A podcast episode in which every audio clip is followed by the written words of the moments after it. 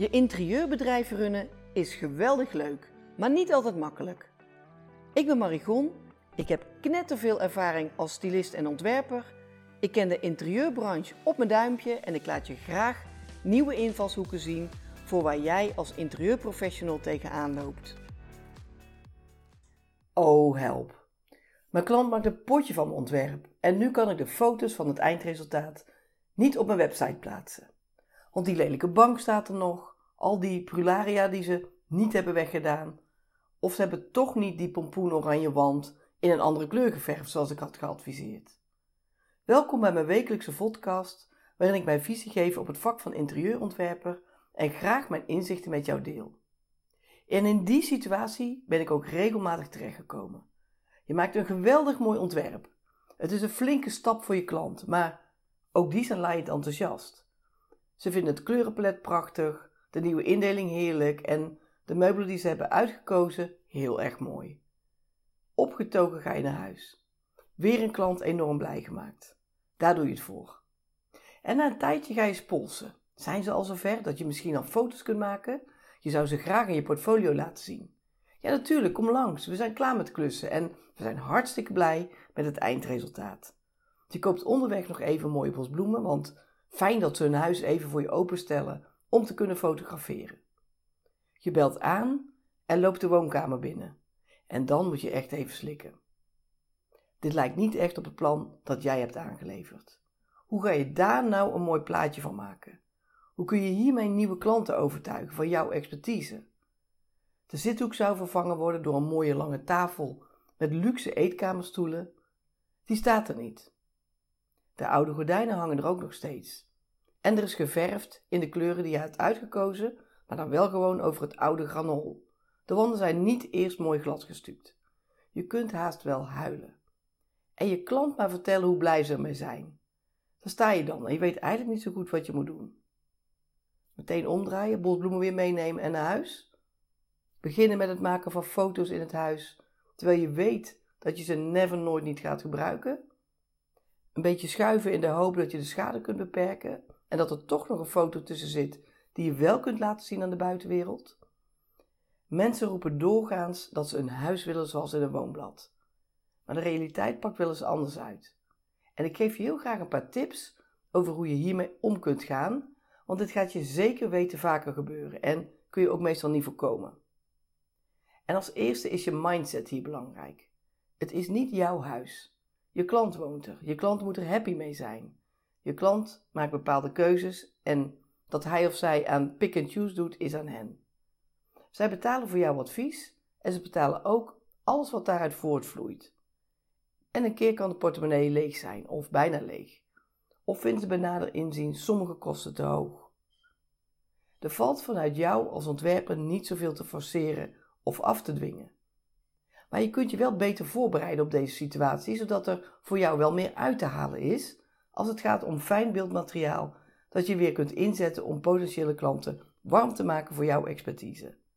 En dat begint eigenlijk al tijdens het advies. Vraag als je je ontwerp hebt gepresenteerd wat gedetailleerder door wat ze ervan vinden. En vraag gewoon of ze van plan zijn om dit ook zo uit te voeren. Mensen voelen zich vaak als jij aan het presenteren bent een beetje overweldigd door het hele plan en al jouw ideeën en vinden het lastig om direct aan te geven dat er iets boven hun budget gaat. Als je op dit moment doorvraagt en erachter komt dat de eethoek die je hebt uitgekozen net iets te kostbaar voor ze is, stel dan voor om een budgetvriendelijker alternatief te zoeken. Zo hou je het net iets meer in de hand en staat er straks een eethoek die zowel in het nieuwe plaatje past als in de portemonnee van je klant. Je maakt daar je klant ook enorm blij mee, want die wilde heus wel een nieuwe eethoek, maar die wil of kan er niet zoveel geld aan uitgeven. En een stapje eerder kun je ook nog wat specifieker naar budgetten vragen. En ik weet het, mensen geven dat niet zo makkelijk.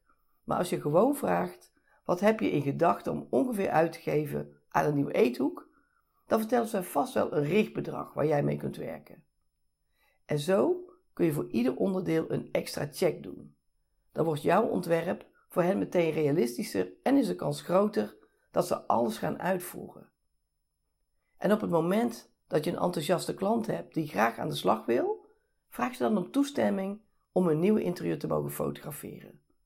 Leg uit dat je daar heel dankbaar voor bent, omdat je die dan in je portfolio kunt plaatsen. Dan vraag je of ze al iets van een datum kunnen roepen, zodat jij dit alvast in je agenda kunt zetten.